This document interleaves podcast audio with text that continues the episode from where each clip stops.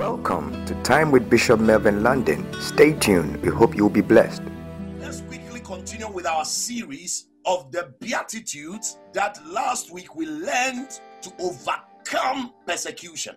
Persecution, I told you, can come from different angles. Persecution can come through our family, our church, our workplace, our schools, and even in our careers, there are different areas that persecution can come. But when you are relied on God, when you have a covenant with God through Jesus Christ, no matter how the persecution comes, he will protect you, He will preserve you, and He will see you till the end of your journey. In Matthew chapter 5, the verse of number 13 to 29. So, anybody who is ready, please, I want you to read from the 13 all the way to 29. You are the salt of the earth, but if the salt loses its flavor, how shall it be seasoned? It is then good for nothing, but to be thrown out and trampled under feet by men. You are the light of the world. A city that is set on a hill cannot be hidden, nor do they light a lamp and put it under a basket, but on a lampstand, and it gives light to all who are in the house. Let your light so shine before men that they may see your good works and glorify your Father in heaven. Verse 17 Do not think that I came to destroy the law or the prophets. I did not come to destroy, but to fulfill. For assuredly I say to you, till heaven and earth pass away, one jot or one tittle will by no means pass from the law till all is fulfilled. Whoever therefore breaks one of the least of these commandments and teaches men, so shall be called least in the kingdom of heaven.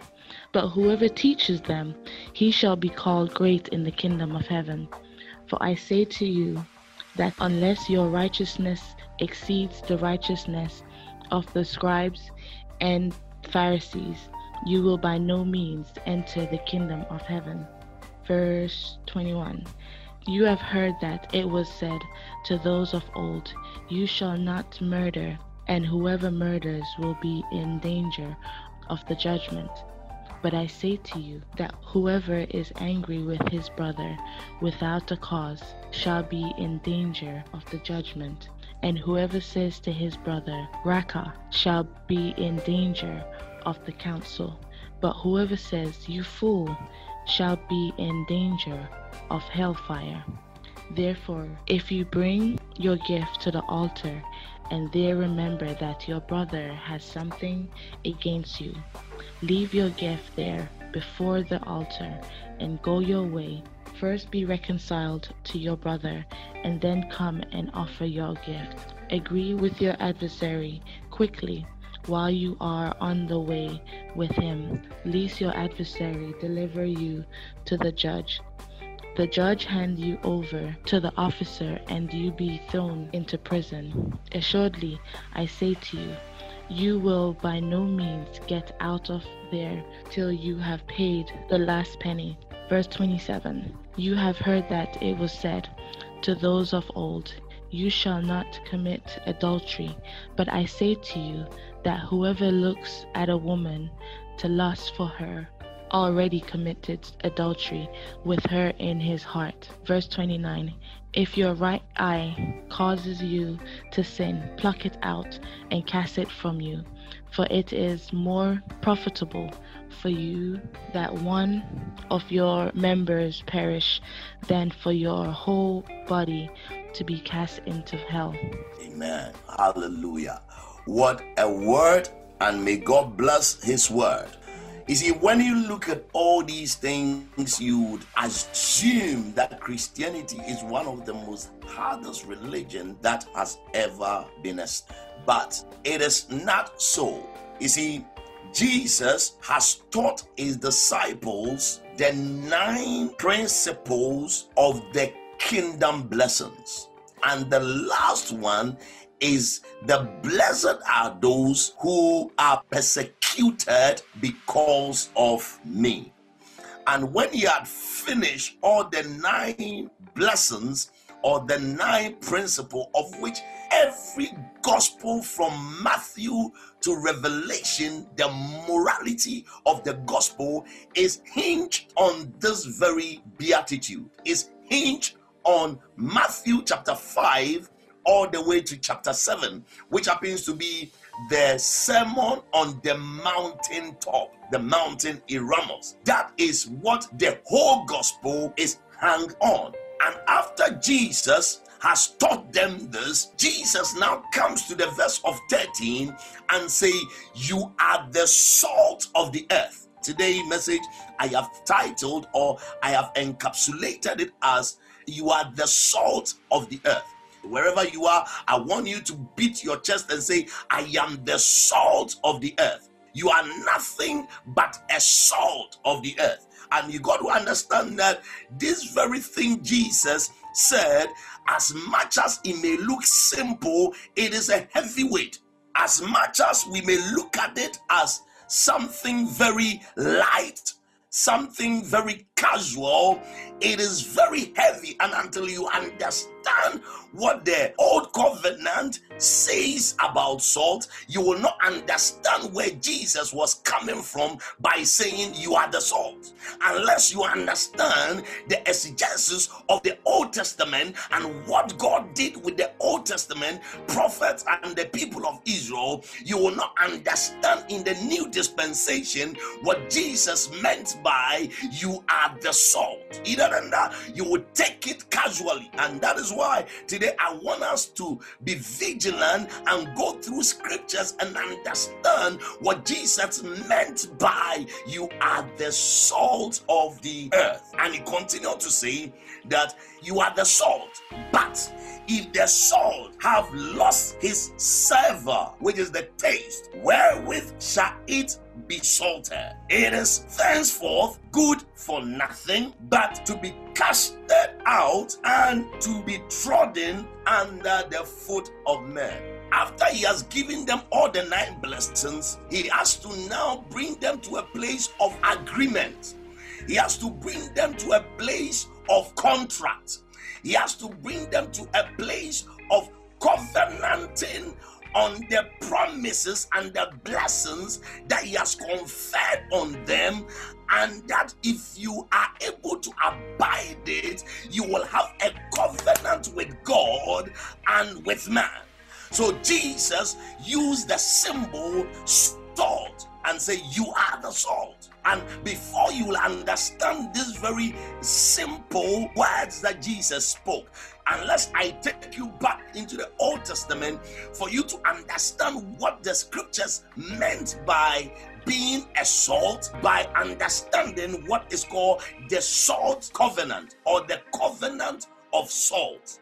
That's where we are going to. You will not understand being a salt until you have understood what it means to be covenanted with God in salt. The nine principles of the blessings is established and authenticated on the covenant of being a salt. So, all the blessings that he has mentioned until you become a salt you will not be able to enjoy the delicious and the delicacy of that very blessings that he has spoken over them. So it is not just the blessing, it is abiding in the blessing and then having a covenant to seal a blessing. In the Old Testament, anytime God pronounces a blessing on his people, he runs into covenant with them. Anytime God, you see God come to town and releases a blessing on his people, he ran into covenant with them as a sign, as a seal, as an authentic agreement with the people of God. So now come with me quickly to the book of Numbers, chapter number 18, the verse of 19. All the heave offerings of the holy things which the children of Israel offered to the Lord, I have given to you and your sons and daughters, with you as an audience forever. It is a covenant of salt forever before the Lord, with you and your descendants with you. Hallelujah. It is a covenant of salt forever before the Lord unto thee. Now, unto you, he, at my present before Moses, as Moses was speaking the revelatory knowledge of God unto the people of God, he said, The covenant of salt is forever before the Lord unto you and thy seed with you forever. Now, watch this very carefully. It says, All the offerings of the holy gift which the sons of Israel offer to God, every blessing that comes into your hand, that you offer unto God, I have given to you and your sons and daughters with you as a perpetual allotment. The blessing is a perpetual allotment. The blessing is a perpetual status. The blessing is forever blessing. It is everlasting covenant of souls before God and before you and your descendants. So, what Moses was telling the people of Israel according to the instructions of God is that you have to season the blessing, the gift, the offering, whatever you want to render unto God, let this one be seasoned with salt so that it will be a covenant. Everything I give you from grain, from meat, from everything I give you, that you render it back unto me.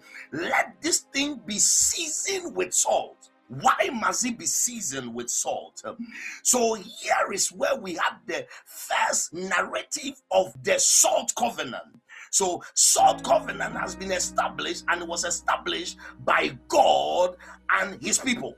And he said, This covenant is forever. That means it is an unbroken covenant. That means that you may be dead and gone, but as long as you have a covenant with God, your children comes and still activate that very potent of the salt covenant and it begins to work in their favor. That means your children's children can invoke the covenant of salt and it will still work for them. The term covenant of salt appeared three times in the Old Testament. Let's look at something quickly. The first time that it occurred in the book of Leviticus. Let's go right now. So now we have realized that the covenant of salt is what God used to spice the blessing into manifestation. Write it down. Salt is what God used to spice the blessing or the promise or the covenant as a sacrificial symbol to establish and manifest the blessing. So when God speaks a blessing, when God gives you something, when God delivers you out of something, and He has to run into a covenant, the covenant is seasoned by salt. I believe you were blessed by this message. God bless you for listening. For more messages of Bishop Melvin London, please follow him on his social media handles and you will be blessed.